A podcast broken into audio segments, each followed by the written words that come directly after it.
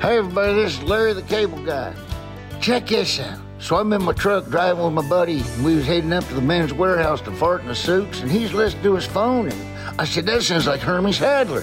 He said it is Hermie Sadler. He's got a podcast called Leaning Right and Turning Left with Sadler and the Senator. I said, Sadler and the Senator? He said, yeah, that's his good buddy, Virginia State Senator Bill Stanley. I said, well, what in the world? He didn't know this. I said, did you know that Hermie Sadler was voted one of the 50 best looking drivers in NASCAR? He said, I did not know that. I said, because it ain't true. you never know, though. He never takes off his helmet.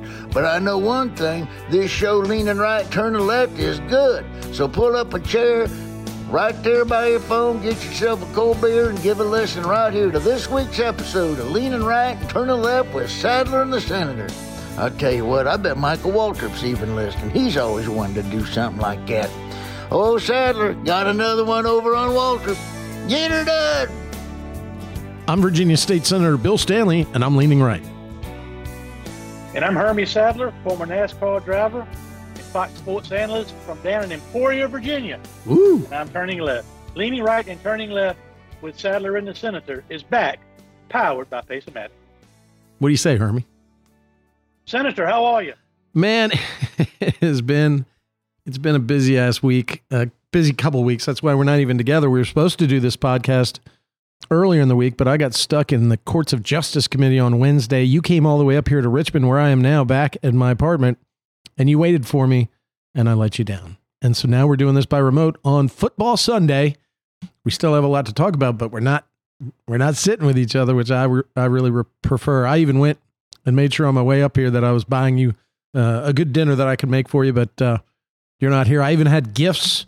We have Sadler Stanley Racing garb that my son uh, Colin made, a little pullover and a little uh, vest. I think you'll like very much. He's got a sewing machine now, like a professional sewing machine. So now I just tell him to do stuff like, you know, maybe like a T-shirt that was stitched in that says "F Barry Night," something like that. I'm thinking, you know, the more the session goes on, the ma- the more T-shirts we'll be stitching with quippy little sayings and fun things to talk about. But uh, how you doing? Well, I'm doing good. I did come to Richmond on Wednesday night, and I wouldn't say you let me down. You were trying to uh, do the work of the people, and boy, do you have some opposition when it comes to uh, sticking to your virtues and sticking to your uh, uh sticking to your guns, you might say, uh, which we'll probably talk about later in the show uh, as well. but before we get, I know we got lots of political stuff to talk about, but a couple things, Bill, I wanted to say right off the top, and I did get a chance to tell you about this earlier in the week, but I want to take a moment and uh, dedicate this show to Wendy Nash. Uh, most of our listeners may not know who Wendy Nash is, but Wendy Nash was my general manager at our Slip In Food Mart convenience store over in beautiful downtown Kenbridge, Virginia. Uh, she had been with uh, my company, Salad, uh, Brothers Oil Company, Slip In Food Marts, uh, for over 20 years. Her husband, Greg Nash, uh, going all the way back, Bill, to 1992, when I signed my first racing contract with General Motors Corporation, Chevrolet. Uh, they assisted me in buying the old F.E. Watkins Motor Company in South Hill, which I renamed to Sadler Auto Center of South Hill. And probably the first person I hired to come to work for me was her husband, Greg Nash. So Greg Nash and I had been friends um, really since uh, our teenage years. Uh, but Greg came to work for me in 1992 and worked for me up until I sold the dealerships uh, to Brandon Boyd. And his wife Wendy has been a a great friend, uh, not to mention employee and manager of our store in Kenbridge, Virginia. And uh, she became ill really quickly about two weeks ago, Bill, and unfortunately uh, passed away on Thursday. Oh. And she, uh, I got to go see Greg on Friday, and uh, the service is coming up uh, this Wednesday up in Danville, Virginia. That's where some of her family is from. But uh, I just want to, with your permission and blessing, dedicate this installment of Leaning Right and Turning Left with Sadler and the Senator to not only my friend Wendy, who's no longer with us, but to her husband and one of my dear friends, Greg Nash, who's been a loyal friend and uh, employee and everything you could call on or want uh, and supportive friends, um, Greg and their family and kids and everybody. My heart goes out to them, and we're certainly going to miss Wendy Nash at Slip In Food Mart. Well, I'm sorry for your loss. I'm sorry for the loss of the Nash family. That's always hard to take. And yeah, this this show will be dedicated to her memory, Wendy Nash. Uh, she walks with the angels now. Um, I'm sure that's always tough for whenever you lose one of those people that have been always dedicated to Sadler Brothers Oil or your race team or what have you, um, because you're so close to these people. I mean, that's that says something about you, man. Well, this happened so quick, Bill. You know, Wendy was a great person, honest, hardworking, and therefore she was a great manager. And one of the things that you can tell when somebody's a great manager sounds simple, but in 2024, I don't take these things for granted anymore. But she had plenty of help at her store. Her paperwork was always done and submitted on time.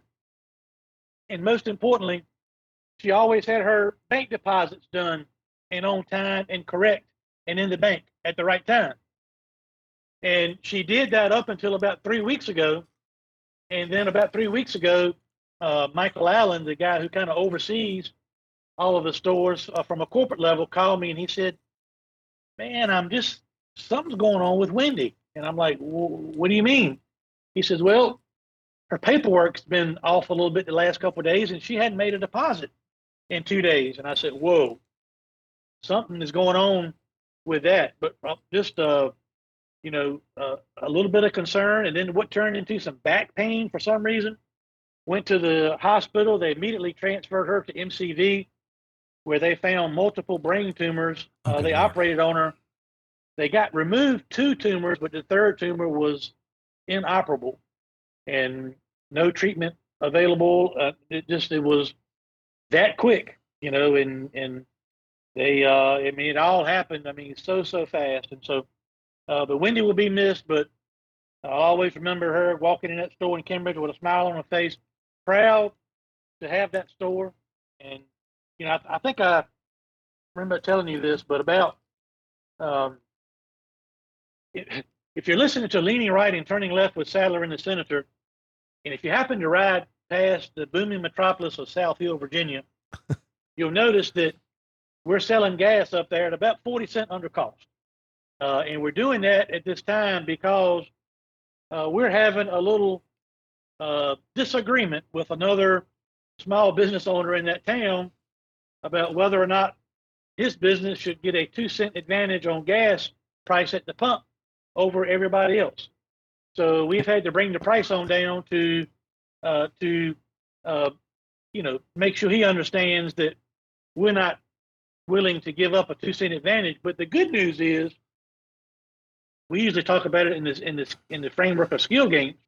But the good news is the free market is at work in South Hill, and the uh, the the people that are buying gas and the consumers and the customers are reaping the benefits of that. But the reason I say all that is this person that I'm having this misunderstanding with um, about about a month ago went and hired one of my managers out of one of my stores in Blackstone, mm. just as to spite me, you know. And so he went through a large sum of money. I cannot blame my employee. This and this employee that left had been with me almost 30 years.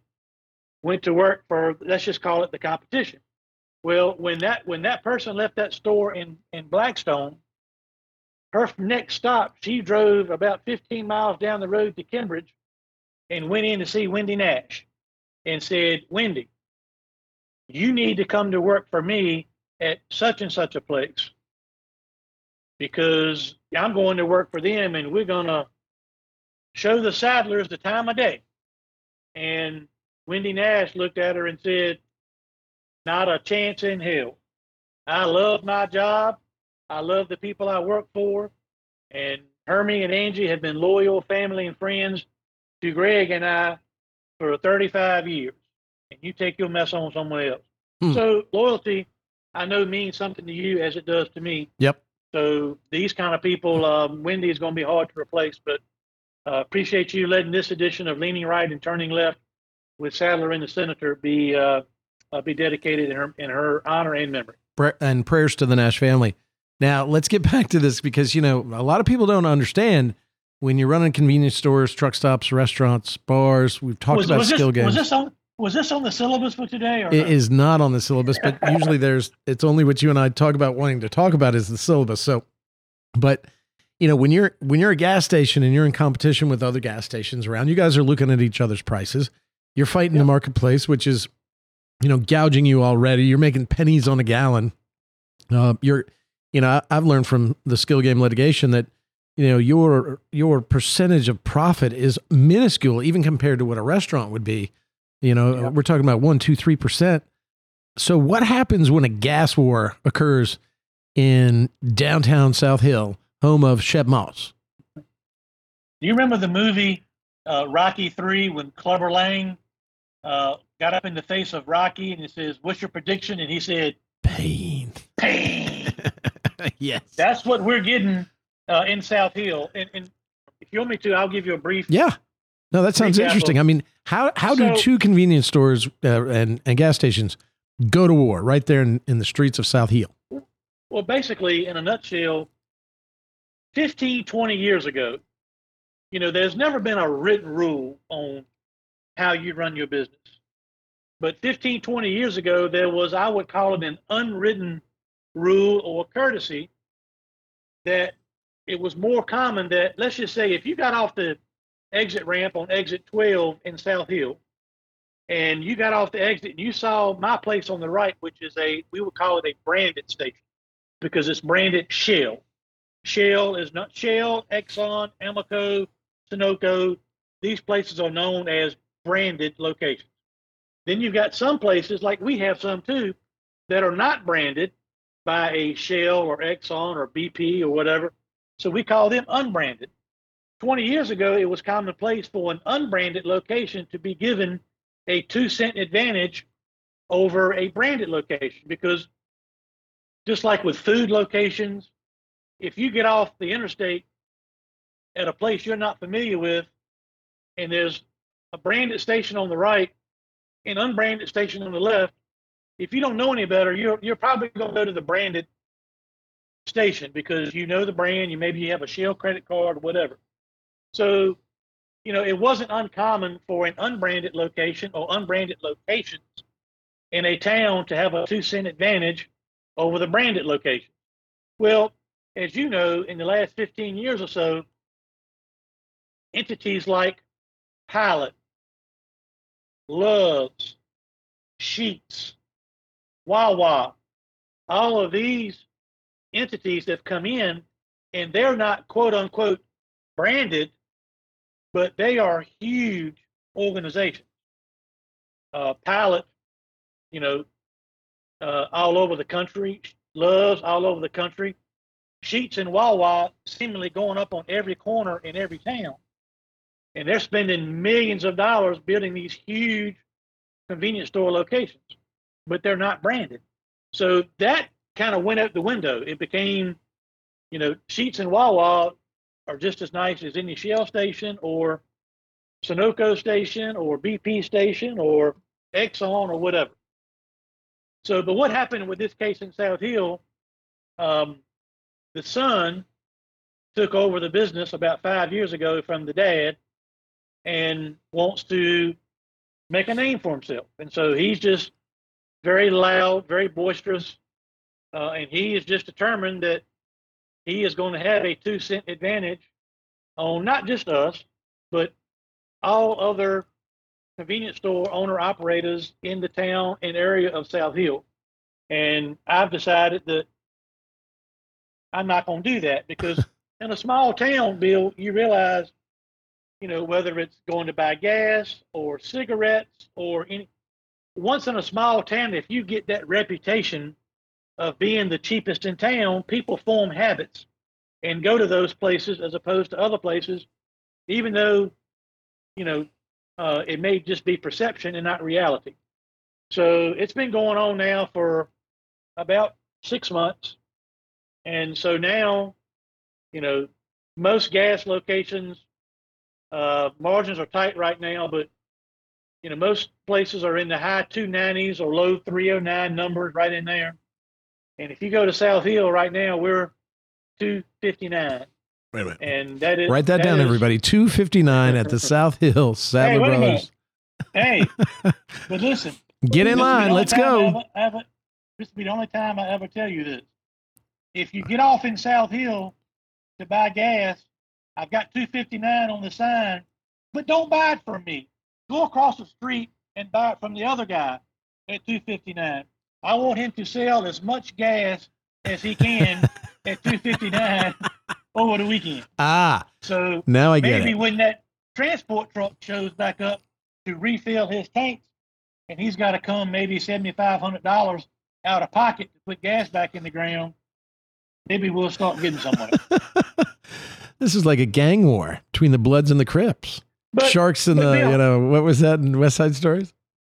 how many times have we talked about the importance of the free market system? All the time. I mean, we talk about it in different. So right now, the consumer wins because they're buying gas 35 and 40 cent a gallon cheaper than I can buy it from the rack in Richmond. And if I, like the casinos want, if I had a monopoly on selling gas in South Hill, Virginia, I could put my gas price at what, 349. I could put it a dollar higher than what the market is right now. 359 in South Hill if I had a government enabled monopoly and I could charge everybody 359 a gallon because guess what? The government says if you want to buy gas in South Hill, you have to buy it from me. That's what has really nagged me and indirectly you about this skill game fight in the casinos fighting against skill games and the free market because competition makes people be competitive. Right. And when people businesses have to compete, the consumer wins. And so that's a real life example of what's going on in South Hill. It's very painful financially. But for me, but guess what? Also for him. And so one of us has to decide in the coming weeks, you know, Who blinks? how far are we going? Who How blinks? far are we going? What are we going to do? But for us, it's the long term protection of our business. We cannot allow anybody to create a perception or a habit with consumers in South Hill that you can always go to place X and get the cheapest gas. We just can't let that happen So, if we can help it. so you said it's gone on for six months. Has it been like, oh, you dropped it two cents? I'm dropping it two cents. You drop it two Yeah. cents. And so it's been going back and forth Yeah. to see who can outdo the other. and then and then every once in a while one of us will go back up to see if the other one will go back up. Um, you know but that's how these things have to be decided. You cannot talk about gas prices with people in that industry. It's, it's price fixing issues and things. So the only way we talk to each other is the sign we put on the on the road sign the price. That's how we communicate. And so um, it's just one of those things sometimes things work in, in our favor sometimes uh, they work against us but i but but i understand it and and and we understand there's a fight and we fight it because as i said that's what the free market and capitalism says you're supposed to do in these situations yeah. And again, you, you made the great point. The consumer wins. How's this bad for Sure South. Hill? And, Sure and, do. and I'm, I'm sure there are people outside of South Hill who probably have been told about these lower gas prices and are coming in. So they're, they're picking up the gas in volume. But what you're telling me, if I got this right, is that the price that's on the board right now on your sign is less than what you're putting, you're paying for it going in the tank. at, at least 30 cent a gallon not including freight So you're giving it away. we're selling at a negative number to the tune of 30 cent a gallon. So I sit here beside my trusted ad machine. So when we get a load of fuel to take it, we take 7,500 gallons and we do that. Uh, let's see, 7,500 gallons times You can hear 'em. 30 cent a gallon. So around 2,300 bucks negative. And right now we're pumping in South Hill because I went through there Friday on my way to go see Greg Nash, and cars were lined up at Sadler Travel Plaza in South Hill, the Shell station that we've taken Yep. the show at several times, Shell Motiva. they were lined up three and four deep uh, to get gas. So we probably pumped maybe three tractor trailer loads of gas on Friday alone. wow. And so down in Emporia, twenty two fifty times three loads is almost sixty eight hundred dollars. We were upside down in fuel margin on Friday alone. All right. Well, I want you to give an advertisement for those that are listening here. I mean, even if in Richmond, you might you might want to drive down there. You might waste an hour's gas get there, but you're going to fill up your tank for a lot cheaper than you will But anywhere else in Virginia. For right now, and this is just for now, but for right now, don't buy it from me. Go across the street. Okay. So when you see the Sadler Travel Plaza in South Hill, go across the street and buy Go it from across them. the street. Buy it from them this time. It's better. it's better gas. You'll get more mileage out. Really, really and truly, I just want to have the price on the sign right now to prove a point, but I really don't want to sell any gas. Does that makes sense? it does. So how far how far are you willing to go on this? I mean, this seems like a not just a tit for tat. This is this is that competition, you know, between McDonald's and Burger King when they start dropping the price of the cheeseburger uh, to bring the people in and and to, and to build brand loyalty. How long how long are you how Well- far are you willing to go? Well, now that we're now that we're in it, you know, we have to stay. We we have to, you know, and I, you know, I'll, I'll say stay till the end, but I don't know what the end is. I don't know how long, or, you know, this other family. I'm sure they're, you know, they're great. They really are, actually, really are good people, and I like them. Um, and they've run good business over the years, so I'm sure they've got, um, you know, they've got some, uh, got some horsepower behind them, and they're willing to to ride it out. But you know, they they uh, the son that's now running the business, he wants to, you know, he wants to be okay. We're cheapest in town, and you know, for us to protect our business, we just have to fight for it and not let that happen. And so, uh, but I do like this part of the conversation that goes back to because there are still many many people, Bill, that I talk to on a daily basis that don't truly understand the fight of the skill games because you've never been a fan of gambling, you've never voted for gaming No. Uh, in Virginia, and I don't care about gaming. I, I'm not. I, I don't go play the games myself, but I don't think the government should be picking winners and losers when it turn when it comes to small businesses. And if there was a free market system, the way you know in gaming, like it is in the petroleum business, people could compete and people could decide where they want to go spend their money if they want to entertain themselves in that kind of way. So uh, we're working it out.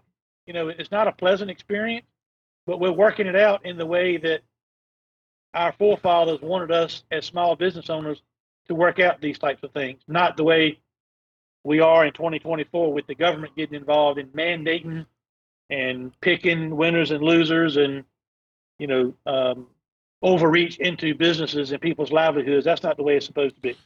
Now, I am sure Big Herman, your dad, loves this. This is what he lives for. Does he is there a quippy, is there a saying that that Herman Sr. would give in such a situation like this to to kind of encapsulate what's going on here and and why we're here and and let the best man win? What would he say? Well, um, he's by and large left this up to me and, you know, a friend of mine, a person that you know, Brian Port, and, BP. you know, BP. But uh, I will tell you about three months ago when it this thing really started to get serious uh, on what we were doing in South Hill. I went in there and started talking to my dad, and I said, you know, we're doing this, we're doing that. This is what they're doing. You know, this is what I think we ought to do. I said, but I hate it because, you know, just I just I, as I explained to you, I said, Dad, you know, every time our tractor trailer uh, rolls into South Hill and puts gas in the ground, it's costing us, you know, about twenty eight hundred bucks. And my dad never cracked a smile, never quit. He looked me right in the eye like this, and he said, "Costing him too." You know? Good old Herman Senior.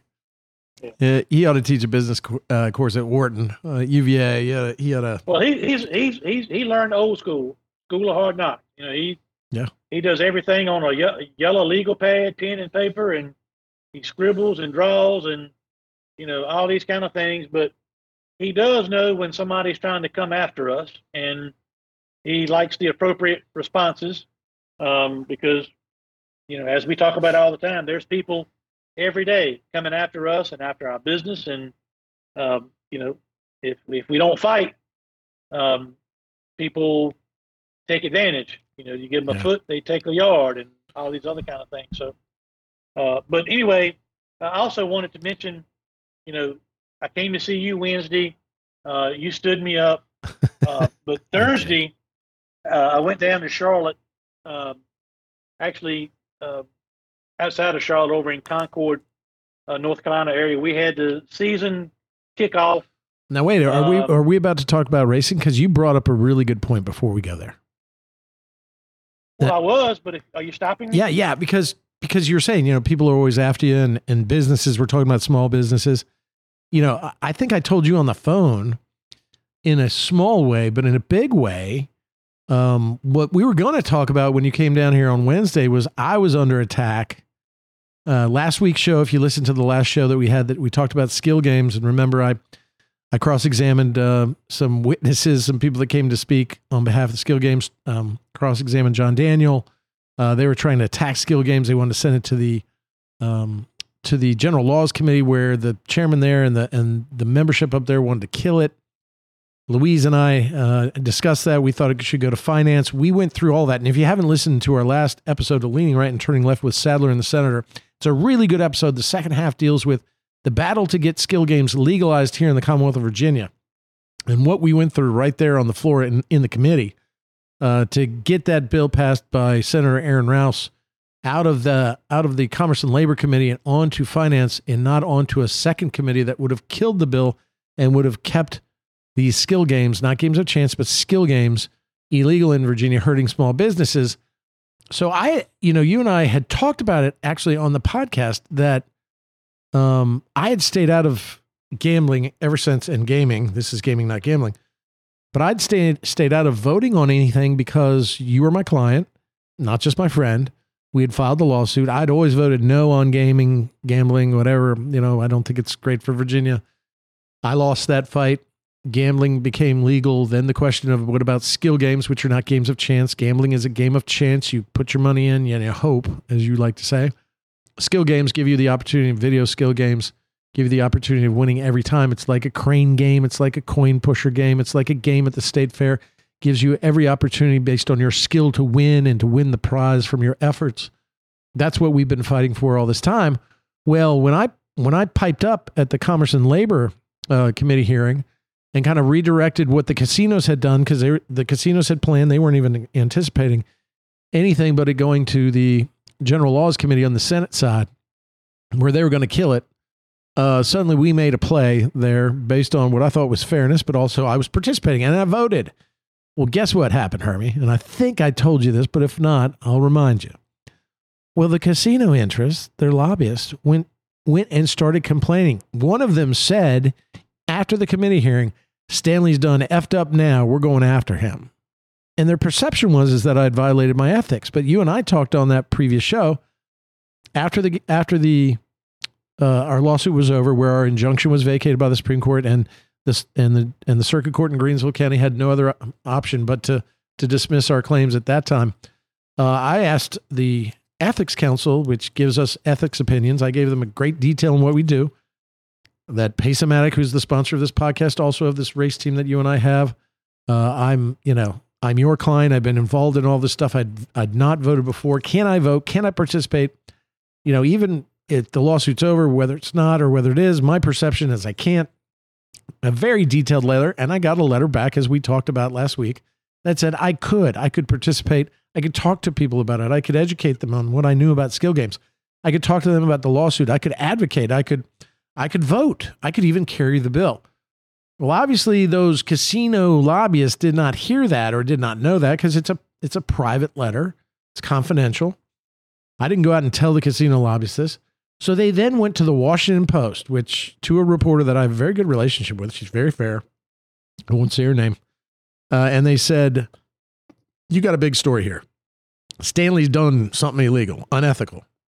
He violated his ethics. He's violated ethics rules of the Senate by participating in that uh, in that Senate hearing and and voting. And so she came to me and she asked me about it. She said, "Boy, they don't like you. They they think you know you're in trouble." And um, I told her exactly what happened with the ethics letter. I even showed her a copy of it, let her read it. She came to the same conclusion. And a Washington Post story that was supposed to be attacking me and it, and it was supposed to be attacking skill games put up by the casinos and the casino lobbyists in particular, which if I find out who who who these people are that are saying this stuff, because they they don't just represent casinos, they represent a lot of other clients. I'm going to have some things to say. Um, basically, then they read the newspaper and they all were like, "Oh no, we didn't get him again."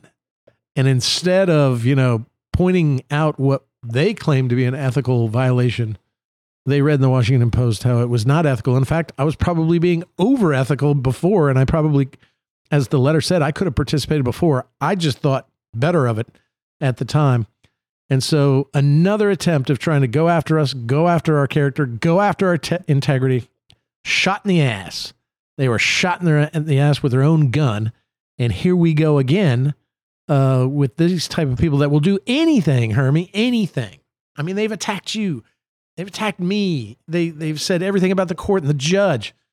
They are so desperate right now to, to try to stop skill games at any, any cost they're willing to go after someone who they know and who's probably helped them or listened to them when they've had a bill or a client that wanted a bill passed or killed.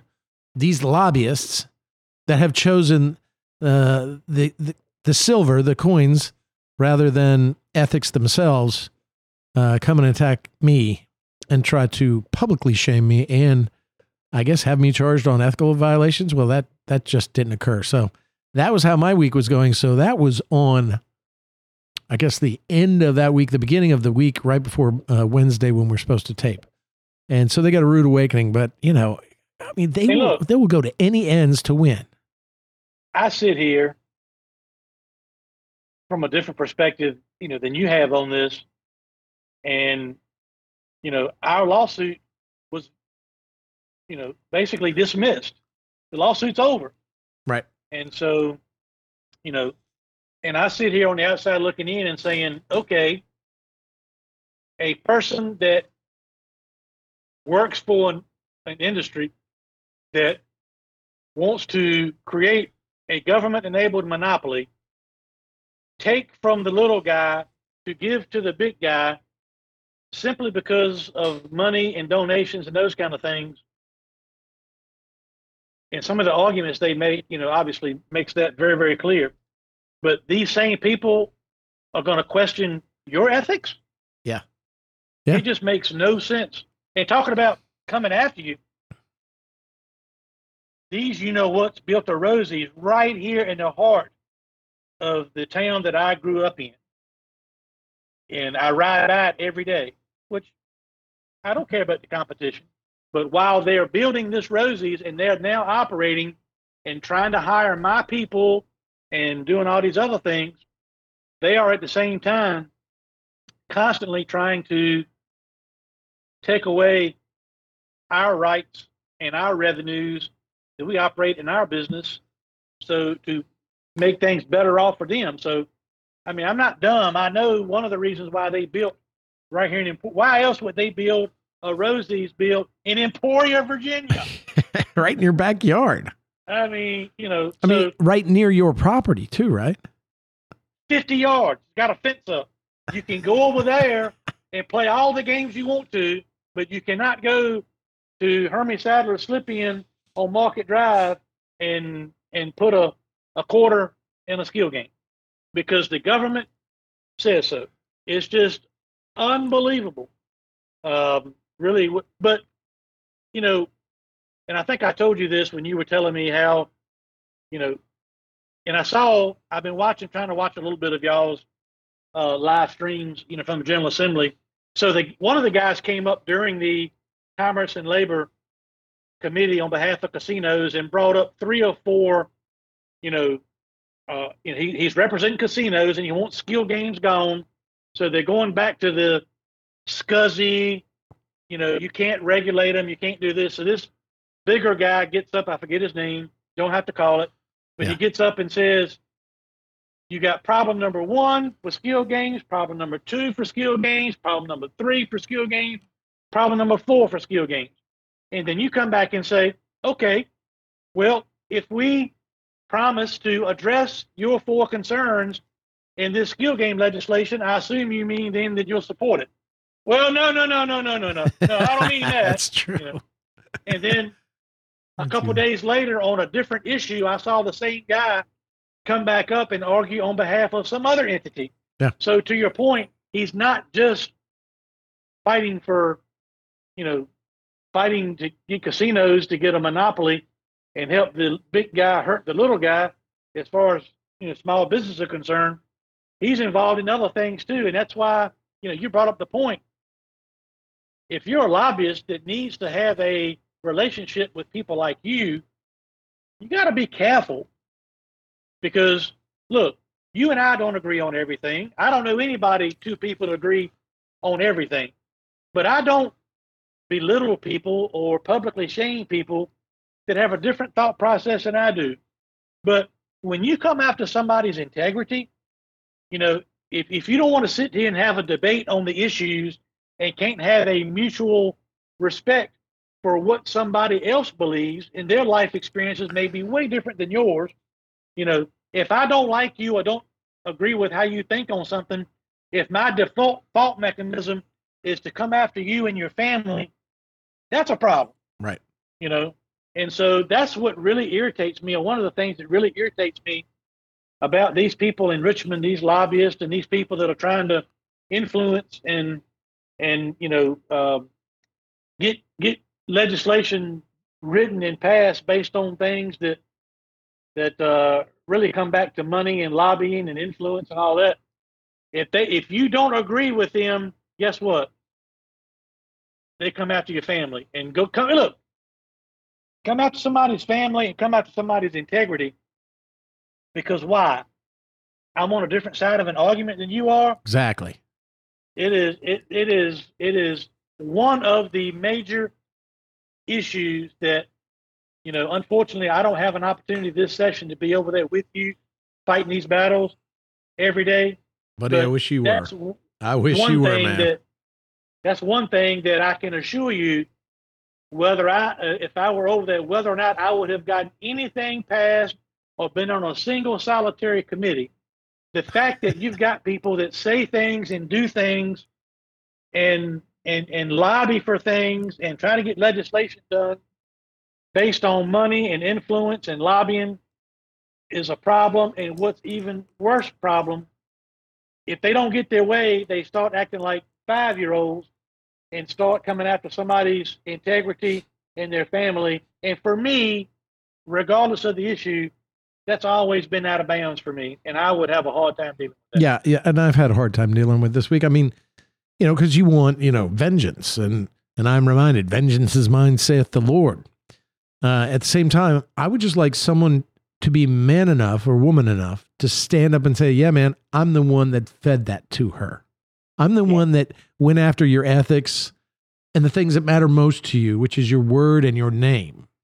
The same things that these scumbag lobbyists who have done this, and I don't mean every lobbyist, I mean the lobbyists that actually went to the paper and said, oh, you know, Pace-O-Matic is sponsoring their race team in this podcast, and that's unethical, and he hasn't been voting, and that's and that's a crime.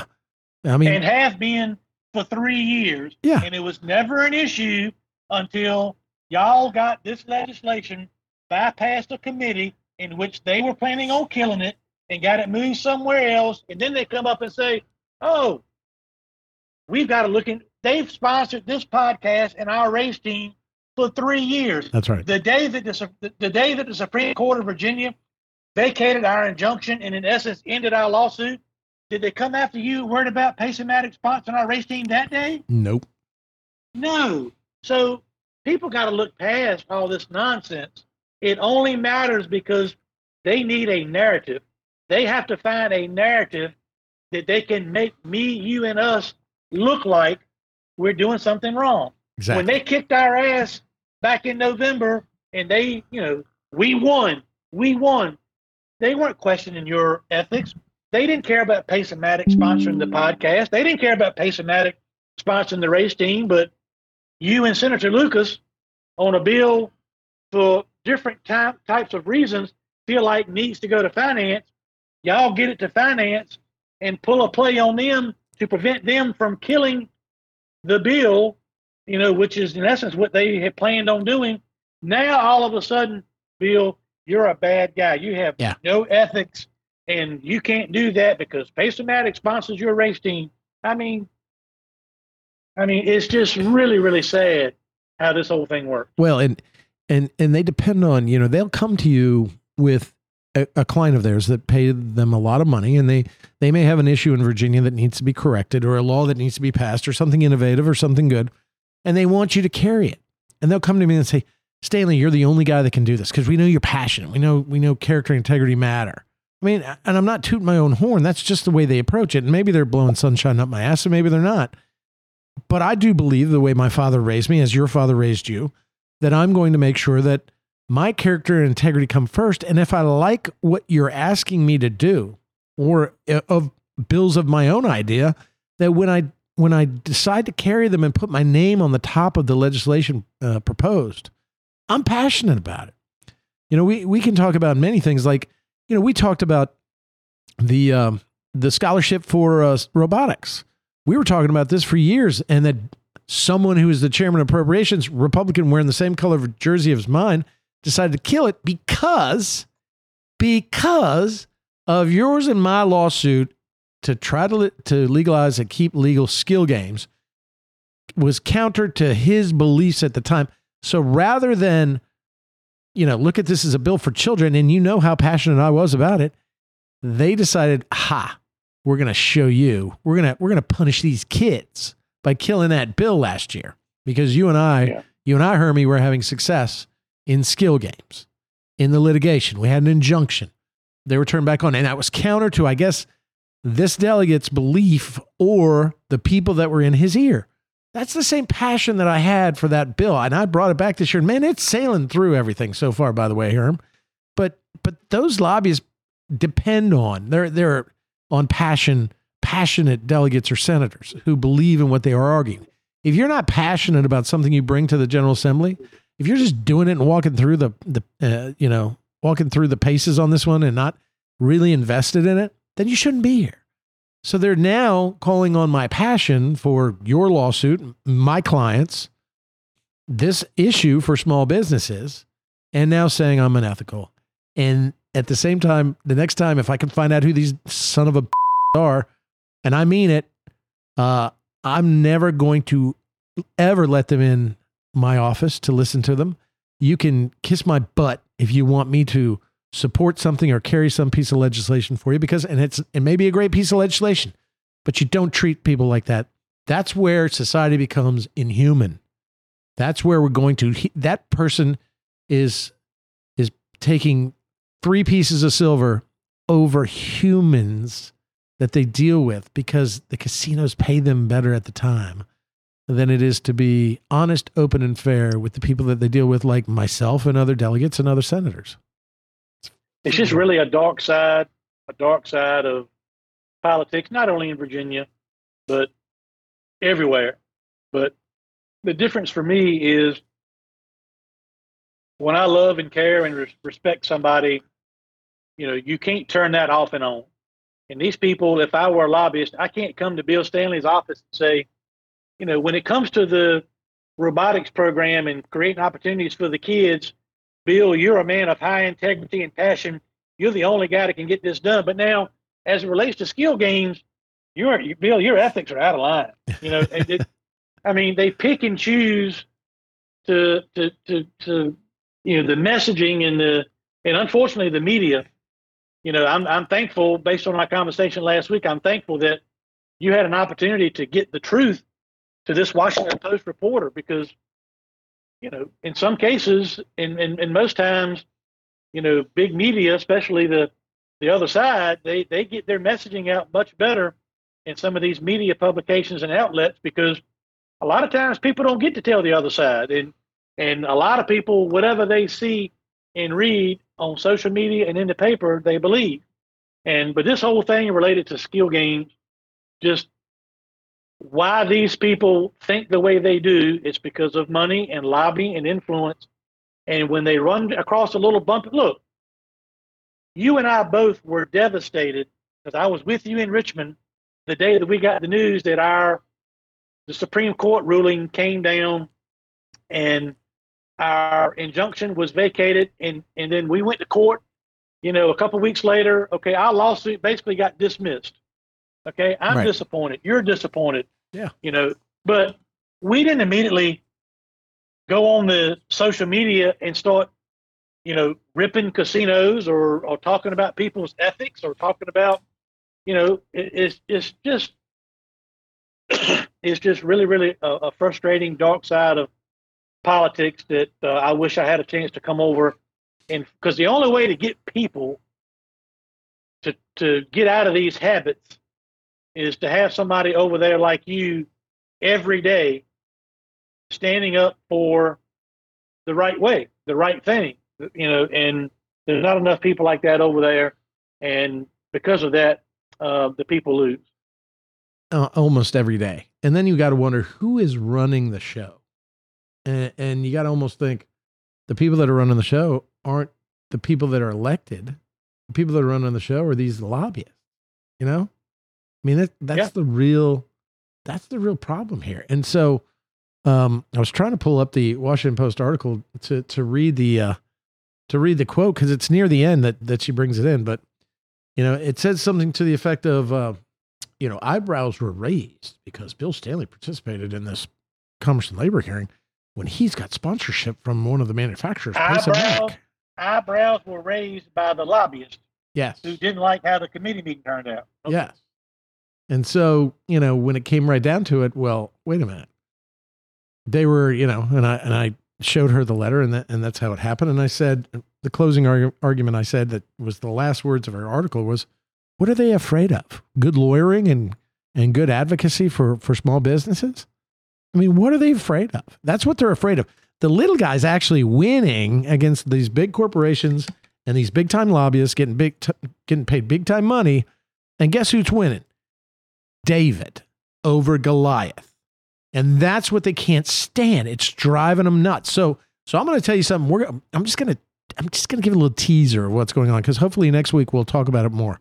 But you know what? When, when all of a sudden the casinos were real relaxed and you know don't have to worry much, it's going to, it's going to our favorite committee, general laws, where we're going to kill it. We're still in control. And then all of a sudden it took a big right turn up into finance and they went nuts and they accused me of all these ethics violations.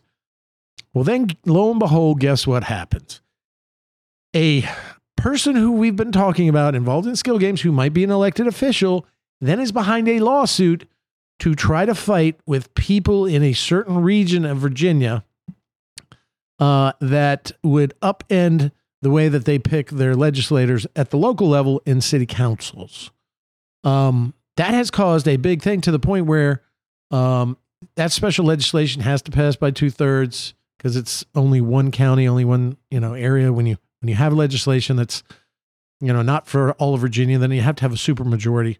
And suddenly, the person behind this lawsuit, ironically as it may be, messing with legislation, supposedly doing what this person hated the most about us, is using that legislation because what they're trying to get the other side to do is say, well, unless you stop this lawsuit, we're going to kill skill games. Now, I know that's a little convoluted. I'll, I'll we'll try to dial it in for you next week, but you'd be surprised. You wouldn't be surprised who's behind this litigation. would. I, know you know who we're talking about. yeah, I And We do. might have, you know, talked about them before. And and they're now using this to get their damn way, kill small businesses and and mess with the Democrats that are actually carrying the bill to legalize skill games in the Commonwealth of Virginia. Can you believe that? I mean, just Unfortunately, I can't. my God. Now, before we go on a break, and then I want to talk racing after the break, I just want to show you kind of how the silly season is. And the reason why on Wednesday you and I could not have been together um, was basically it's what we call gun day. And gun day is when all the gun bills come to the Courts of Justice Committee. And so certainly uh, we had our fair share. Now, when we're in the majority, uh, you see a lot of gun bills that are, you know, pro Second Amendment, protecting your right to bear arms, those kind of things. When the Democrats are in control, Well, well, even when they're not in control, they they they put down these anti Second Amendment bills, and they're kind of they're all in a kooky class. There's not one of them that that is reasonable or rational. It's all trying to be a gun grab. It's all punishing the legal, lawful citizen who has the right to possess firearms and does so. And I just want to give you a little taste. In that Courts of Justice Committee meeting, uh, it was presented Senate Bill 522 by Senator Williams Graves. She's just come over. She's from the Hampton Roads, Virginia Beach area. Just come over from the House. Very nice senator, really nice, very liberal. Um, had put a bill in Senate Bill 522 that goes right into the, you know, criminal history background check for firearms, right? So you gotta you gotta possess certain qualities. You have to be not a felon. You gotta, you know, you have to pass a background check. And we have a statute uh, that's 18.2 308.2, uh, which is basically if you violate those requirements in order to purchase a firearm, you can be arrested and charged with a crime. So uh, Senator Williams Graves puts in a bill that basically redefines Section A of that code section 18.2308.2 colon 2, which is entitled Criminal History Record Information Check Required for the Transfer Ownership of Certain Firearms. Her bill would have, eh, well, her bill uh, that we'll see says any person purchasing from a dealer a firearm, as defined in this section, shall present proof that such person has demonstrated competence with a firearm or completed a firearm safety or training course as specified in subsection 5 within the past 5 years in writing. Now, if you look at that, so I've got to take if I'm if I'm a firearms owner, which I am, enthusiast, own many. My wife owns some. My oldest boy owns some. Uh, we we practice there on a farm. We're we're you know very proficient, very safety oriented. But in this bill, the first thing that rises up to you is that you have to take, I guess, a fire safety, firearm safety and prevention, I got harm prevention course every five years if you want to buy a firearm. You can take one in 2025, but if you haven't taken one in 2031 when you go to buy another firearm, well, too bad for you if this bill becomes law. But the second thing is, is that you have to present either demonstrated competence with a firearm or completed the firearms course. So she came to the Courts of Justice Committee meeting while you were waiting here on the parking lot of my apartment, waiting to go on our podcast. And she actually, um, she actually testified to what her bill did and didn't do. So let's listen to what uh, Senator Williams Graves has to say about Senate Bill 522, and I'll tell you what happened to it after that. Good morning, Mr. Chair and members of the committee. I bring before you Senate Bill 522 to require a gun safety course. Um, this bill is to require proof of a gun safety course being taken within the last five years to purchase a gun. Um, the course qualifications are consistent with the concealed carry approved courses. The intention of the bill is to simply ensure that people know how to handle a weapon a deadly weapon safely. Um, we require drivers to have training to drive a vehicle, which, if that vehicle is improperly used, can be a deadly weapon.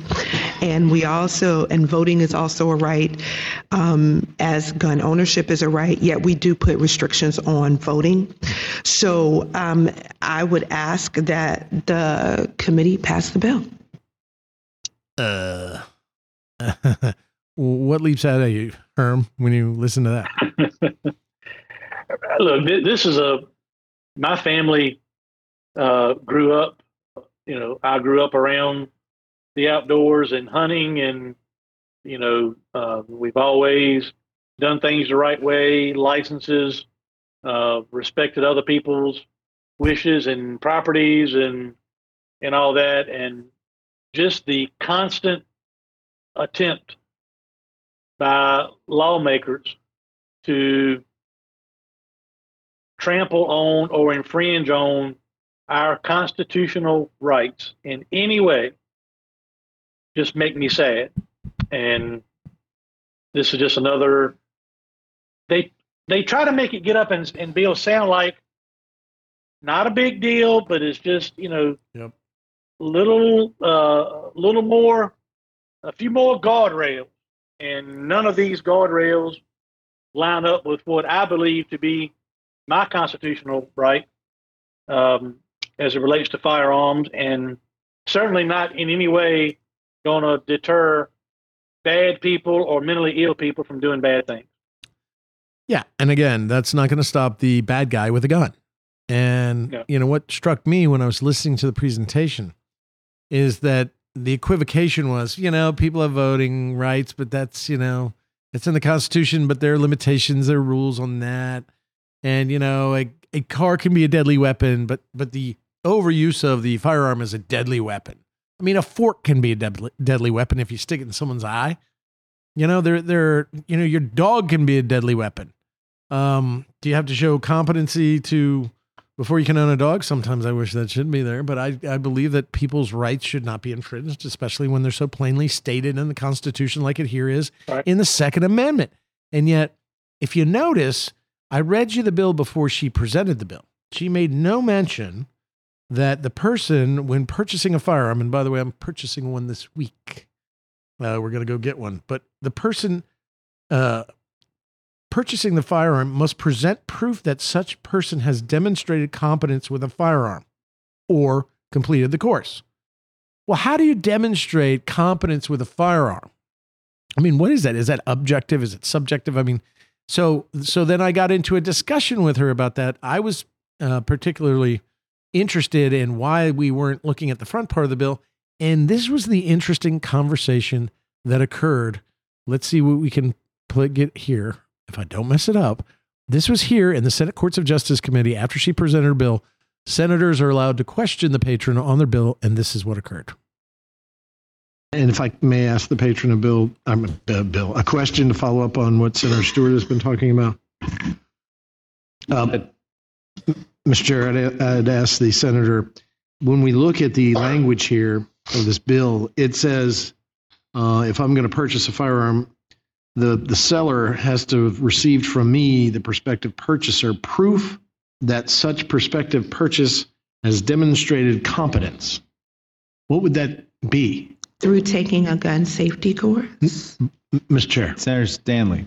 Um, Senator, I, I respectfully would disagree because it says or completed a firearms safety or training course as specified in subsection S within the past five years. So this is an either or proposition, not an and. So I would then ask if I'm a gun seller and someone wants to buy a firearm from me, what proof is is it subjective the proof that I deem that the prospective purchaser has demonstrated competence with a firearm? What's the standard?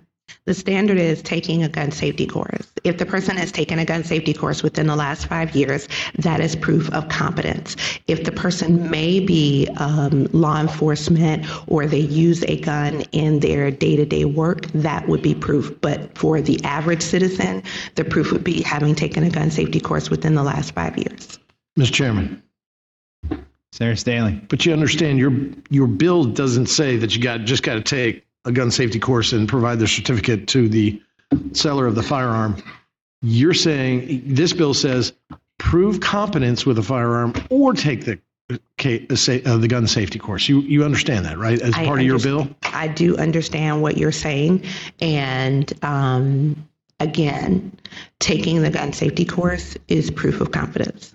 And that, and Mr. Chairman, final question. And even though your bill says differently, that is your only test for competence in your mind or your intent of this piece of offered legislation. My intent for this piece of legislation is that folks have to take a competency course, a, a gun safety course, in order to be deemed competent to carry a weapon. Well, there you go. Doesn't even understand her own bill. I mean, it's an either or, you know, like, you know, either or and or those kind of conjunctions, you know, conjunction junction. Um, Yeah, it never never got never got to the point of answering the question. I mean, who who decides competency? and how do you how do you demonstrate? Do you like go out there with, you know, six shooters and spin them around in your finger and put them in your holster or So what what happened? You you left me hanging. What what happened? shockingly, Senate Bill 522 passed along party lines. You got to be kidding. passed nine to six because you know the Democrats they got a little bit better on parity, but they're still nine to six out of 15 total members, only six Republicans. No, nobody else, nobody on the Democratic side had a single question. I know they have different views than we do on gun rights. That's I, I get that, Yeah. but nobody on the other side even had a concern about the fact that the bill doesn't say what you're saying. Yeah. Nobody. Now, a couple raised eyebrows, but nobody said anything. And in fact, then they voted for the bill, even though that that seems to be, you know, we're we're creating a vagity. Now, if I'm a lawyer and I want to, eh, let's say someone wants to buy a firearm, and this is now the law. Let's say it passes the the Senate floor, which I, I'm thinking it will. 2119, it'll go over to the House. They debate it there. 5149, that passes it. Luckily, we have Glenn Youngkin, who's going to veto that sucker. But let's say it was a law, became law. If we had a Democrat governor, and this should be more reason than any, anything else to make sure we don't have a Democrat governor yeah, after Youngkin's term ends. But let's say it became law. So, as a constitutional lawyer who defends First Amendment, other amendments, you know, everybody's constitutional rights, I would sit there and say that is constitutionally vague. You know, you must prove competence or take the safety course. Well, how do I prove competence? Do I say, well, I own 50 firearms? Or, uh, you know, do I do I shoot something out in the parking lot like a tin can off the top of a rail of a fence and say, "See, I'm competent"? Do I load, unload the thing, take it apart, clean it, put it back together for him? I mean, what am I doing to buy a firearm? Because now you're impeding my right to bear arms because you're making it a litmus test, a subjective lit- litmus test to determine whether I can possess, let alone purchase a firearm. And that's unconstitutional. Those kind of limits aren't allowed by the government.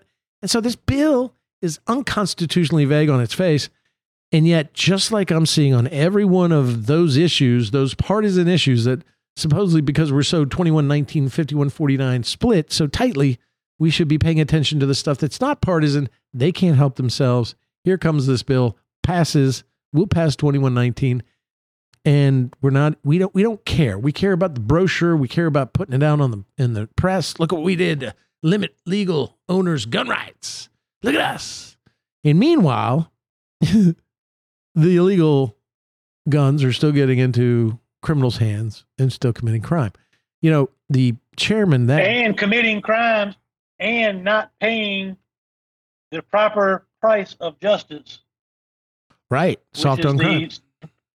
biggest cycle um, that you know people are not afraid to push the law or break the law because Yeah. it's just you know, in, in that very hearing that I, you know, blew you off because I had to be there. And that's, and that's the other thing. I mean, sometimes you proxy out, you leave and say, Hey man, you know, you guys vote. Clearly my vote's not going to turn the table, but you cannot miss these pieces of legislation. You have to stand up, fight and fight against them. There was another piece of legislation that day proposed by my friend Dave Marsden, who I love to death. He's a liberal from Northern Virginia. I love him to death. But his legislation was if you leave a gun, your firearm, Hermie, in your car, and someone breaks into your car and steals your stuff, steals your iPad, steals your phone, and steals your firearm, then you have committed a crime and can be found uh, guilty. You, the victim, can be found guilty because, dang it, you just put the cheese too close to where the mouse wanted to go and grab it. And so you're guilty of a crime, not the guy that took your gun, broke into your car, broke your window, took your iPad, took your cell phone, and took your firearm. You're the guilty one. And and Scott Surovell, believe it or not, said, you know, well, you know, we're seeing a lot of more gun crimes in Washington D.C. because you know Virginians are afraid, uh, and so they're carrying their firearms into like hockey games and the Wizards games and in Chinatown. And then they park their car, and then somebody's, you know, they're in the parking garage and they break in the car and they take their firearms. And totally miss the point that why is it that there are people, Hermie, in Washington, D.C., breaking into your car and stealing firearms? And you just answered it because there's no law enforcement. And why are the people so afraid that want to come see their favorite hockey team or basketball team from the Commonwealth of Virginia carrying firearms in their cars when they go into Washington, D.C.? When they know, everybody, if you live in Northern Virginia, you know firearms are absolutely illegal in all circumstances in Washington, D.C. Cannot have a gun. Cannot, cannot, cannot, cannot, ever, ever, ever, ever, unless you're a police officer. And even if you're an off duty police officer, you can't have a gun. when you drive a car in there. Why is this happening? Why are why are Virginians driving into DC with guns in their cars? Because crime is rampant. You've got, you know, carjackings, murder, attacks, muggings, rapes going on because the liberals that run Washington DC don't want to enforce the laws because they have compassion. Oh, look, there's Johnny. He had a bad life. He just raped that woman and shot her. Well, let's give him probation. And then they wonder why people, good law abiding citizens, want to have firearms nearby just in case that occurrence is attempted on them. I mean, hypocrisy So has the- a name. The person that had their car illegally broken into and had personal property stolen from them is a bigger criminal and in more trouble than the person that did the breaking in and stealing of the personal property that potentially would commit a uh, a um, unlawful act with the item stolen out of the person's car. Makes perfect sense. Yes. As Ed McMahon used to say on the Tonight Show, yes, Johnny. Exactly. I mean, wha- hey, hey, hey, Hermie, want to guess how that bill fared in the Courts of Justice Committee on Wednesday when I blew you off because I had to be there? Take a guess. Hmm, let me Take think. your time. Could be some real Um, rational people on the D side. Uh, Go. I would probably guess that it passed along party lines. Nine to six. You are nine you are. Kreskin, my man. I mean, damn, son. Give me six. Give me six lotto numbers because you, you got it going today. Yeah, Wow. I mean, yeah, I know. What a shock. And this is when you go, you know, thank God Governor Youngkin's in the, in the mansion. Good God. But, you know, he's there for two years. So you remember, in two years, he's out and a new governor comes in and a new General Assembly from the House of Delegates side get, comes in. Will it go back Republican or will it stay Democrat? You could have in two years the opportunity where, uh, like we had during what I call the COVID pandemic and George Floyd summer, where we had a governor and a Senate and a and a House of Delegates all controlled by Democrats, and we got some of the craziest damn things we ever saw passed. These are even far extended because some of the more moderate Democrats are gone that wouldn't let these pass back in the day. We're just going to see more radical, more radical lefty policies coming out if that happens in two years. So that's why I'm glad Governor Youngkin has his veto pen. He's going to need veto pens, plural, not veto pen. So that's what's going on at the Capitol this week. Um, but uh, while we take a little break, let's come back and I want to talk racing, man. You have done look the the owner, the co-owner. You know, he's like the CEO. I'm like a board member. He has made some wild moves with Sadler Stanley Racing, our open wheel modified team powered by Pace-O-Matic, in the Smart Southern uh, Modified Auto Racing Teams Tour, Smart Tour, and in the Whelen Tour, which is the NASCAR Open Wheel Modified Tour. We run in Virginia, we run in North Carolina, we run in South Carolina. Got big races coming up in March. We're going to talk about. This man is a man of action, Hermie Sadler. Does he does he rest on his laurels? Does he polish his trophies? No, no. He says, "What can we do to be better? What can we do be, to be greater? What can we do for the future and the future of racing?"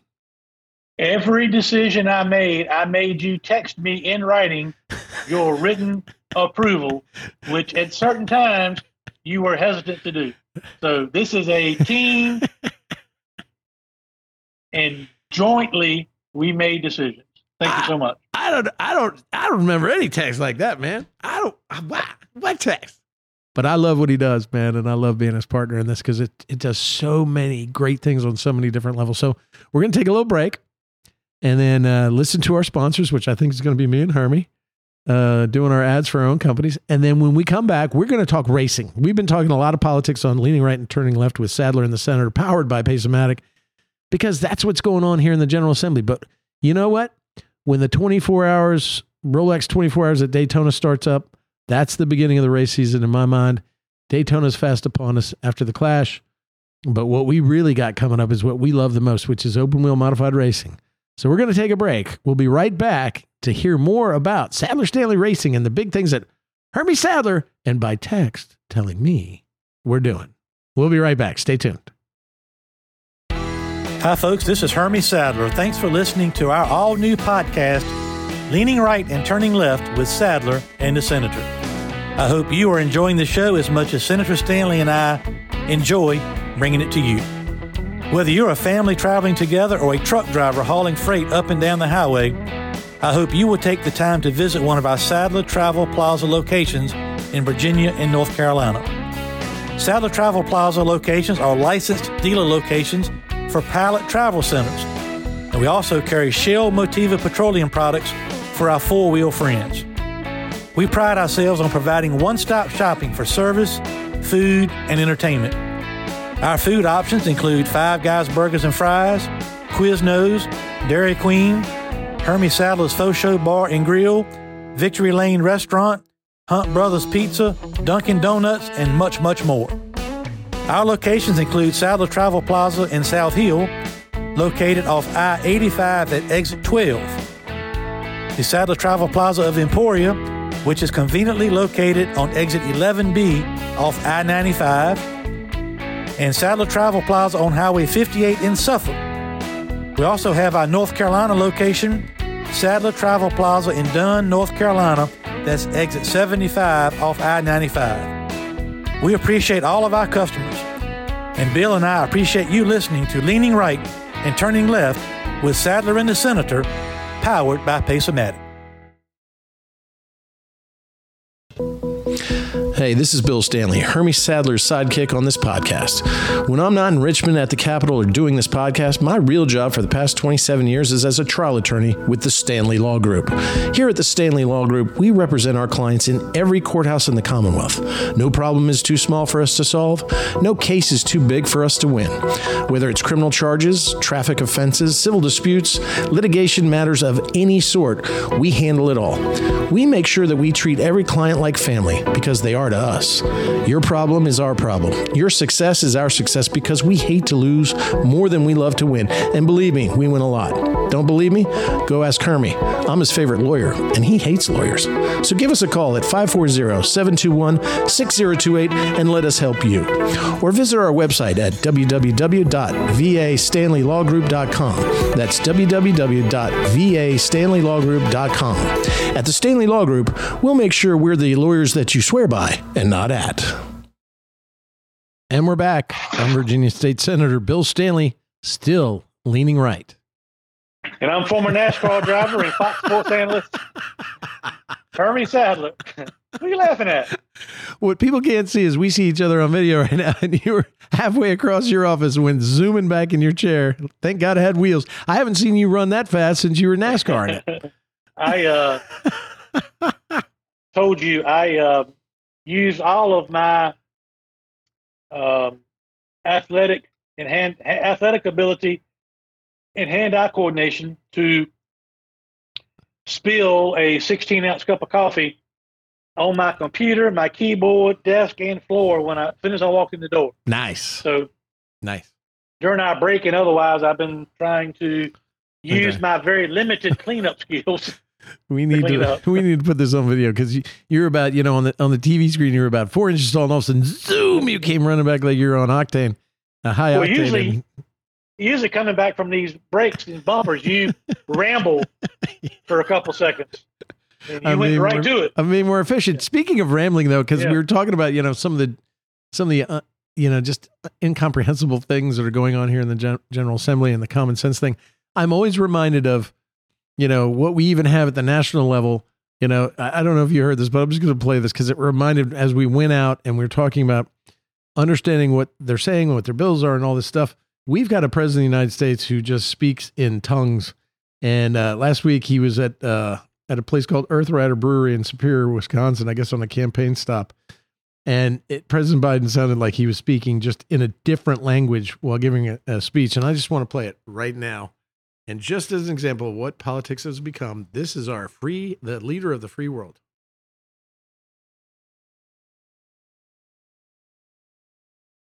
But, you know, beer brewed here, it is used to make the brew beer. It is refined. Ooh, Earth Rider, thanks for the Great Lakes. I wonder why. What? exactly. What the hell are you talking about? Oh, play it again. Beer brewed here, it is used to make the brew beer. It is refined. Ooh, Earth Rider, thanks for the Great Lakes. I wonder why. What the hell is wrong with that boy? All right, I'll stop. That's enough. God, we are in trouble. We are. Can I just say trouble. one thing? Sure. Look, people that listen to this podcast already know that I have a very unique and different way of looking at things as it relates to people. hmm But this guy who is the president of the United States, and you you can correct me if I'm wrong. This is what I understood. Didn't he like 30 years ago make some statement that he was like number 1 or number 2 in his law class at Syracuse University? Yes.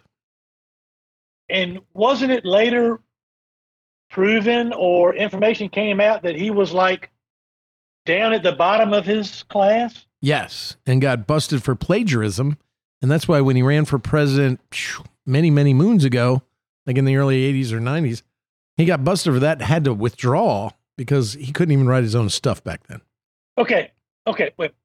Why doesn't that matter? Why isn't that dis why isn't that disqualifying for someone to run for anything in his life, including but certainly you would think most importantly, President of the United States. Yeah, Earth right. Thank you, Earth Rider, for the Great Lakes. Yeah, uh, and and you know if you think back, and you can find somewhere on the internet, Joe Biden in the '90s, he didn't speak like this. The, there has been such a decline, and and it's sad because you know we have parents and they. Uh, and they decline. We all get older. I mean, we understand that. But when you've got your finger Well, on the nuclear button, president of the United States. Correct. When you get your finger on the nuclear button and are making decisions that that are allowing wars to go on in the world and your gas prices to, to rise and you're you're you're allowing a, an invasion at your southern border in order to, to create new voters. As I like to say, uh, Joe Biden has said now that we cannot no longer call uh, those uh, Mexicans coming across the border as illegal aliens. We now call them undocumented Democrats. So um, it just seems like he's not there to make the decisions. He's not all there. So people are making for him and they're the radical left and they're making those decisions and the world's got to be laughing at us. I mean, the world, you know, no wonder uh, China wants to take over Taiwan and thinks they thinks they can do it. No wonder Russia inva- invaded Ukraine. No wonder South or North Korea is, is agitating South Korea uh, with weapons fired over their lands. It- you, chapter and verse over and over. No wonder there's 10 million undocumented illegal aliens crossing our southern border. And we're not just talking about people that have been harmed by their home country. We're talking about able bodied men, single men who should be staying in their country who cannot claim asylum. But they're also coming from every country in the world, like China and Syria, and, and the ones that, that seek to do us harm, our enemies.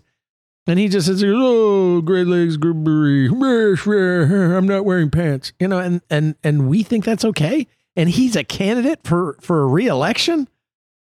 Good Look, lord! I I understand everything and what you're saying and how he cannot put a coherent message together. That is really bad. But the point I was making to you is much, much worse. You know, we talk about our parents and, you know, and, and my dad. My dad only has a high school education. He never went to college, okay? He's not running for president. But if my dad had come out as as a high school graduate that went right into the National Guard, if my dad to try to impress people or to try to sell fuel to people or get people to come to work for him had ever come out publicly and said, I was valedictorian of my graduating class at Greensville County High School. My dad was an average student, a C student at best. Okay? It is what it is. He overcame it. Okay? But if he had tried to come out and say, I was valedictorian of my graduating class, that is a lie. And so once somebody lies about something, how and why can you ever trust them? I I don't know. Yeah, Let's no, move on to no, something no, no, no. I mean, once you've lied, you're you can be branded a liar in a court of law. Let's say we have a jury instruction that we give to the jury before they're charged with determining guilt or innocence or determining the outcome of a civil case. And the jury instruction is quite simple and it is based in Virginia law, which says if you have determined that a witness is not credible about one statement that they've made, then you can choose to find them incredible, not credible about everything they say. And I think that's character and integrity again, which we talked about earlier in the first segment. And and and it doesn't matter anymore. It doesn't matter. I mean, he talked about, you know, when he was a lifeguard at a community pool, a segregated community pool, or, you know, with a lot of African Americans, uh, the, a gangster named Corn Pop. And I, and I took care of Corn Pop. There's no Corn Pop, dude. And and he never discussed, talked to, met with, or had anything to do with any of Hunter's business dealings That's right. overseas. there you go. We could go on and on, and that seems to be a separate show uh, that we could do that. But uh, mean- Almighty. let, let's talk sports here. And, and and this past weekend, you know, we we work here during the week, and then uh, most times we try to get home just to see our folks, our kids, our our wives, our families, just for the weekend. It goes by so quick. And so Friday, I actually left Friday morning here. Did not attend session. My third, only third day of session that I did not attend in 14 years. But it's because Governor Youngkin was coming to New College Institute. You know, we had we had a little dust up uh, about when they tried to cut funding for New College in the governor's proposed budget. Uh, he and I, you know, I got taken to the principal's office. We had this conversation in a previous podcast of leaning right and turning left with Sadler and the senator. And I would remind everybody, we've got a great library of great interviews, great stars and celebrities and politicians and and and things that I think are still relevant today. And and so I told him how I felt, and he told me how he felt. And I said, well, you should come down and you should come down to Martinsville and visit New College for yourself instead of just making determinations on something you've never seen. And you know what? He's good for his word. He he called up, said, coming out on Friday. And uh, which, you know, was a good day for us. And so I went down there, drove down there, uh, had a good three hour meeting. He walked around, met all of our students, met met the different um, partners that we have, you know, with Longwood University and our education program, with uh, with the Wendell Scott Foundation, which we have to get Warrick and, and Frank Scott on this show very soon. And all they're doing, they had students in from Danville showing them the STEM C. We had our Broadband Academy out in full force teaching kids what's there. Uh, we we had our WIN program there. He went through all of that, saw met Rob Spilman of Bassett Furniture and and who really believes in the institute. And then we then he then he went upstairs and and we really kind of rolled up our sleeves and said, okay, how do we make this better? And he was so engaged, and I was just so grateful that he had done that. But it wasn't just some you know tour, and he didn't want press there. He wanted to really take a deep dive on New College, and I was appreciative that he did that. Flew down and then flew out, and then uh, so I got home, and my son's Friday game was there, and my son, you know Chandler, who's a, the biggest fan of Sadler Stanley Racing and Bobby Labonte ever. And um, you know he's learning to play basketball, and he's short. You know, I guess I've given him the genetic vertical challenge a bit, and so he passes the ball. He plays great defense. He's learning drill. He's fast. He's the fastest kid on the team. Every other uh, team members out there, they're trying to shoot. They're shooting 25, 30 shots. They're not winning. My boy hasn't really shot, and then so in Friday's game, he actually tried to take a shot and got fouled. Now the guy, you know, just rolled into him. He took two foul shots. He missed them. The next night, we Saturday night, uh, we had oh, well Saturday day. Herm, my wife decides she's going to buy like the largest refrigerator you can buy on on planet Earth. Of And course. And so we had to tr- we had to try to get it through the front door of our house, which was an exercise. ended up breaking the door jam. At at some point, we'd gotten about a quarter of the fridge in, and we were just like, screw it. Pushed it right through. Luckily, Colin was there uh, to do it. We got her mega fridge that talks to you and actually, you know, rubs you on the head when you pick the make the right choice in picking whatever food out of the fridge. So we go to his game after we've done that, and and Chandler, uh, he's dribbling ball well, defending well. They're getting beat again. You know, they're smaller kids.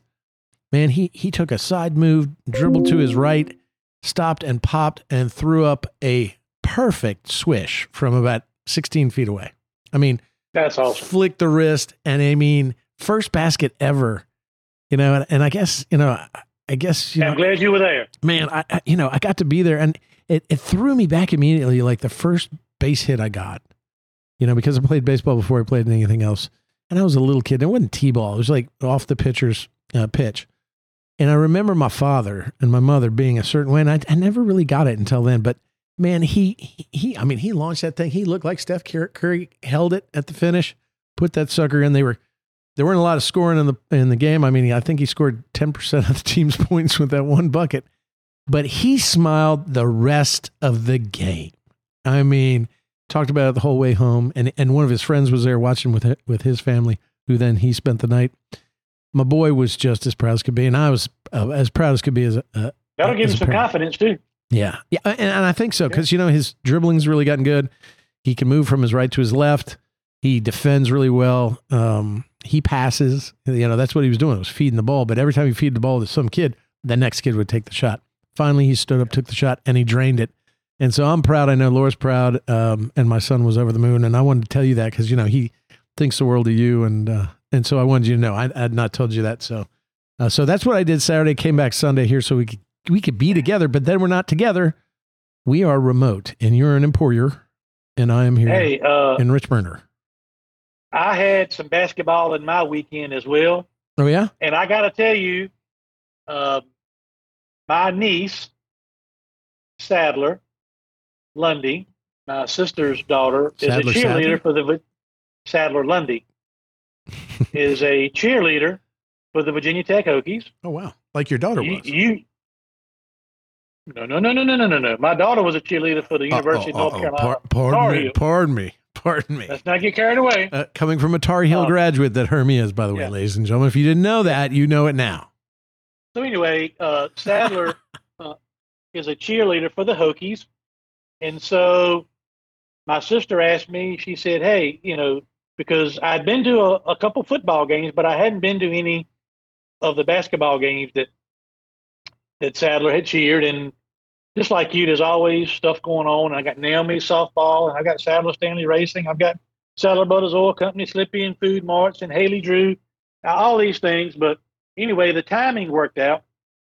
So me and Haley got in the car with my sister and rode up to Blacksburg yesterday to watch uh, Virginia Tech. They played Georgia Tech. Virginia Tech won the game, but there was a time during the day that I thought about you, Bill, and Aw. you would not have been happy. Oh, You would not have been happy lay it on me, Big Daddy. What? because as I simply got up at halftime of the game to go to the restroom and take Haley and come back, and I end up having an impromptu picture session in the hallway at Cassell Coliseum. People, you can, you know, you get mad when I get recognized at public events and you don't. But as I'm sitting here taking these pictures and talking to these people, I thought to myself, boy, this would really piss Bill off if he was standing over there and nobody wanted his picture.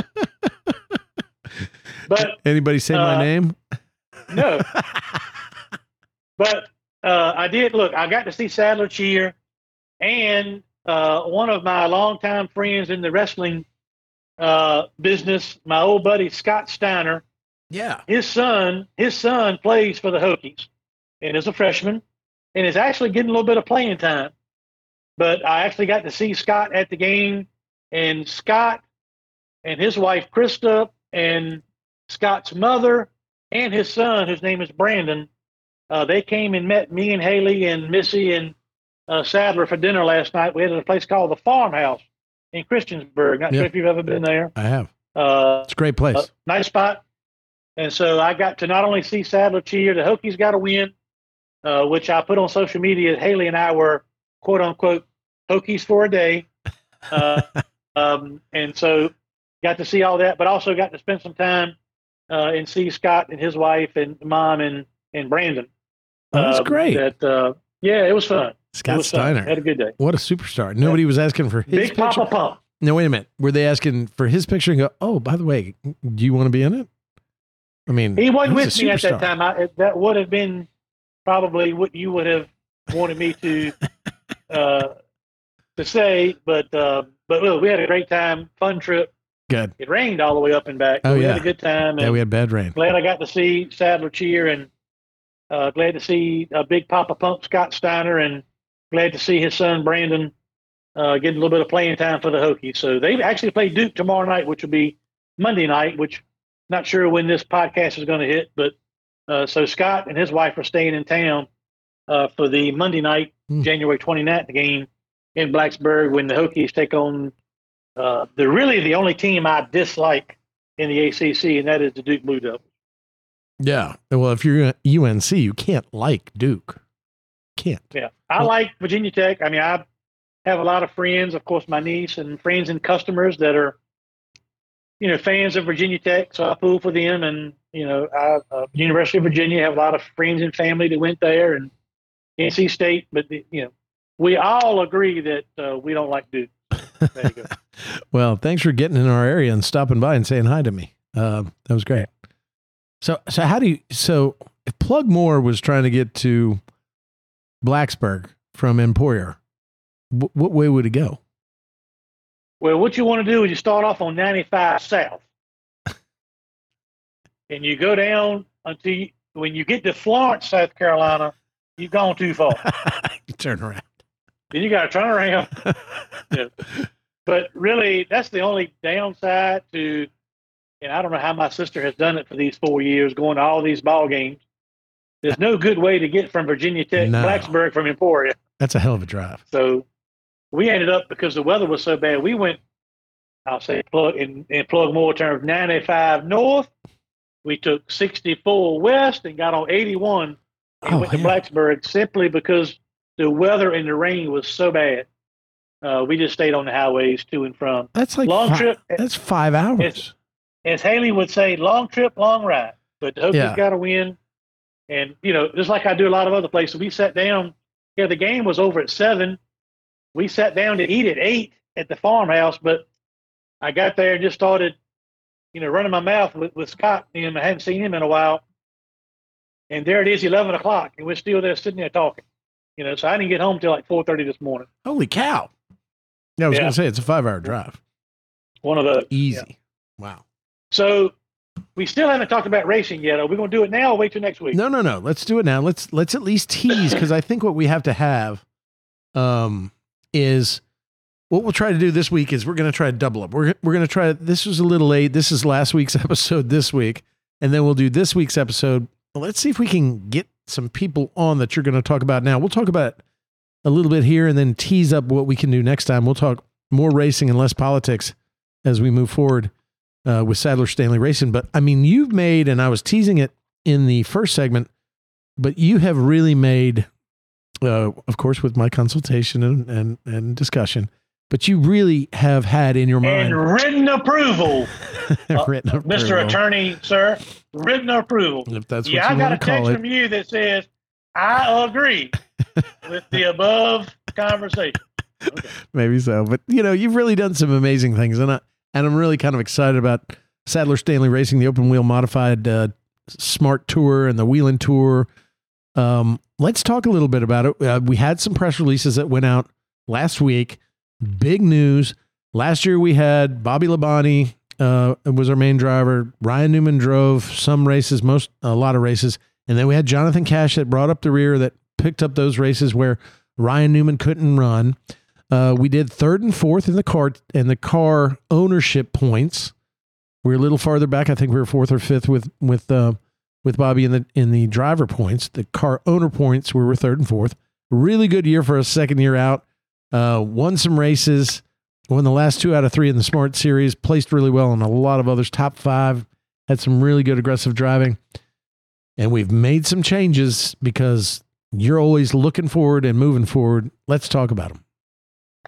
Well, we announced last week Sadler Stanley Racing. We'll just start at the top. Bobby Labonte, um, a dear friend to both of us, Yes. and was so happy to see Bobby get those uh, to, to finish the season, winning two out of the last three on the Smart Tour. Um, was just really really fun. It made a sometimes difficult season fun, and we finished on a good note. Really uh, sent our guys into the off season with a lot of confidence and um, morale at an all time high. Um, Bobby's got some things coming up. He'll be making some announcements in the coming weeks and months about some of the things that he's going to be doing. So, uh, but he's going to stay with Sadler Stanley Racing in a, limited capacity. He's going to run three uh, NASCAR Whelen Modified Tour races for us at Richmond, Martinsville, and North Wilkesboro.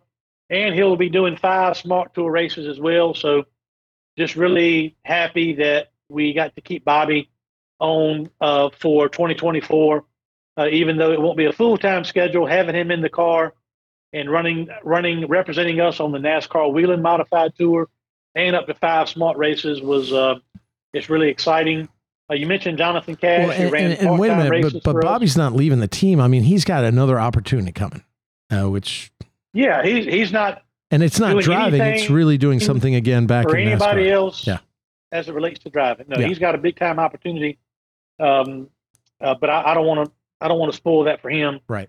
Uh, he is. Let's just say this: he is running as many races for us as he possibly can, and all the racing that he is doing on track with him as a driver, he's doing with us, and so we're happy uh, about that. He's kind of turned his attention also to helping our other drivers, which uh, you mentioned Jonathan Cash. He ran for us part time in 2023. He'll jump up and run full time in 2024. Um, really excited to give Jonathan this opportunity. He's a guy that uh, has scratched and clawed and fought for every opportunity that he's ever had uh, in racing, and so this is a great opportunity for him to have the resources and the team behind him to uh, to elevate.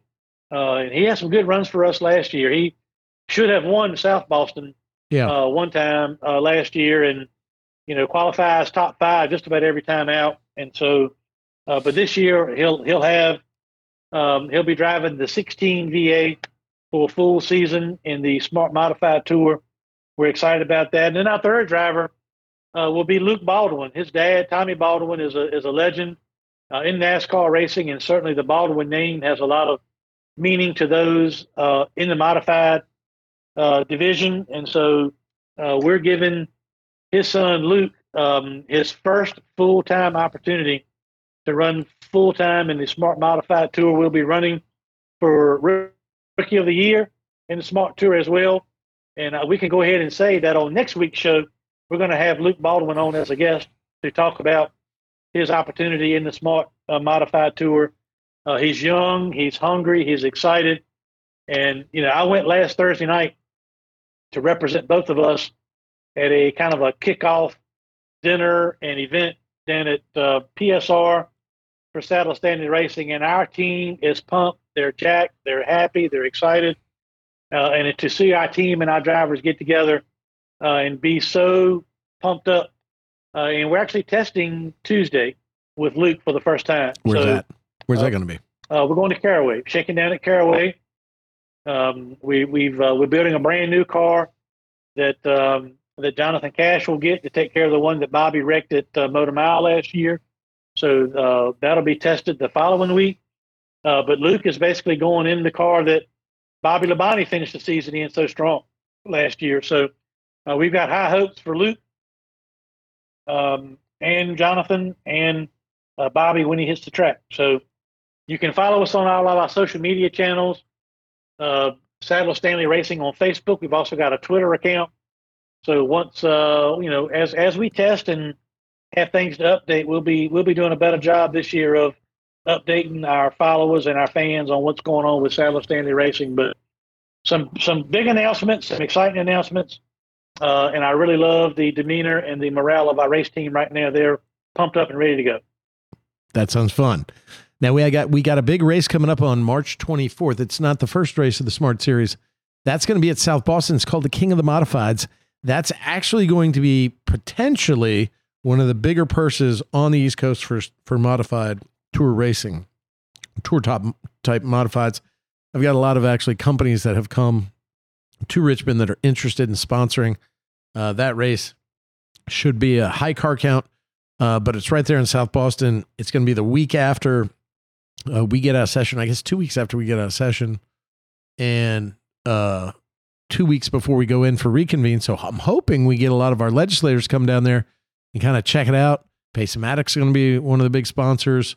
Hopefully, we'll have some good news on skill games then, uh, and we're celebrating. If not, you know, might be a good time to to reconvene and talk about what can be done for small businesses. But I'm excited about that tour race. I think I'm gonna I'm gonna park the camper, the you know the 40 footer, the no sorry the 30 footer. What what is it, Aaron? 30 footer, 31.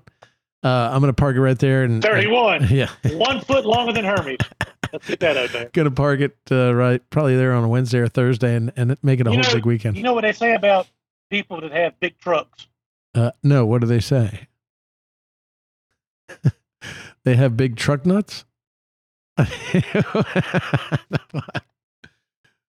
We'll let that. We'll let that slide. Well, you know, you know what they say about guys who have big shoes, right? They have big feet. I mean, the hell. All right. Well, so so I'm excited, man. I'm excited to get. I know Chandler's excited to get there. Look, I'm wearing my Sadler Stanley Racing garb here as we talk. Very loyal. Uh, I want everybody to start coming out and watching us run. We're gonna have great, great times. Luke Baldwin, most exciting, probably open wheel modified uh, racer coming out. I mean, Tommy Baldwin's a legend in NASCAR. You've got Jonathan Cash, one of the best drivers. I mean, you want to talk about a guy, a blue collar guy that digs it out. That's the guy. These are guys to watch. And then you're going to have Bobby Labonte, who's going to be running probably in that race as well. But he's going to be running. So we're going to be running three cars. My dream come true. Finally. No wonder you had to ask my permission. I grant it. Granted. But it's going to be fun. And uh and so we're going to try to we're going to we're going to have a racing type um episode next week. Uh, and certainly we're going to keep you up to date on everything that's happening political in the leaning right part. But let's start turning left. The 2024 racing season has arrived. It's on the doorstep, and it might be a nice distraction from the 2024 election uh, process that we're about to embark in. That's probably going to change our country forever. Hermie, I love you, brother. I wish you were here, and and I miss you greatly. And uh, I'll be over later this week. I'll be Please. over later this week. Please, dude. Another exciting episode, and we'll, we're trying to double up here because there's so much going on. So make sure that you can listen to our our podcasts, tell your friends, give us a five star rating if you can. You can find us on Facebook, Leaning Right, Turning Left Podcast. You can find us on the internet. You can find us on Twitter at sadlersenator.com. You can find, of course, at Hermie Sadler, at Bill Stanley. Uh, communicate with us, man. Let's keep in touch. But thank you for li- listening to this episode. It's always been great honor. It's always been a great honor uh, to do this with you and for you. We're having a great time doing it. Hermie Sadler, you the man. You the man, Hermie Sadler. We want to thank all of our listeners that support us, and uh, Bill, continue good luck over in Richmond, fighting the good fight. And we'll, sir. uh, we'll, uh, we we have a lot of support, but and we certainly uh, want to give one other shout out to Pace-O-Matic, uh, giving us the platform and the opportunity uh, to get our message out there, not only through the podcast but on the racetrack, and keep the dream alive of supporting and advocating for small businesses. It's important that we keep doing it, especially in times like this when uh, we've got people that um, you know that are on the other side of the other side of the fence, you know, fighting against our small businesses and their rights and all that. So, thanks to Pace-O-Matic, thanks to all our listeners, and we'll talk to you again next week. This is Leaning Right and Turning Left with Sadler and the Senator, powered by Pace-O-Matic. God bless you all, and especially the family of Wendy Nash, who we remember today.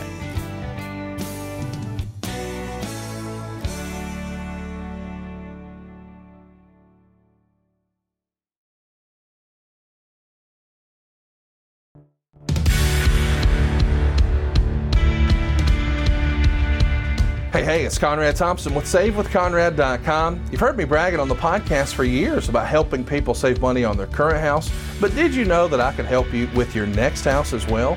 That's right, we can get you into your next house with zero down. No money down loan programs are still available, and I know it sounds too good to be true, but we can do it for you. And by the way, home ownership is more affordable than you might think. We routinely turn renters into homeowners, and we hear back that their new house payment is more affordable than what they were paying in rent.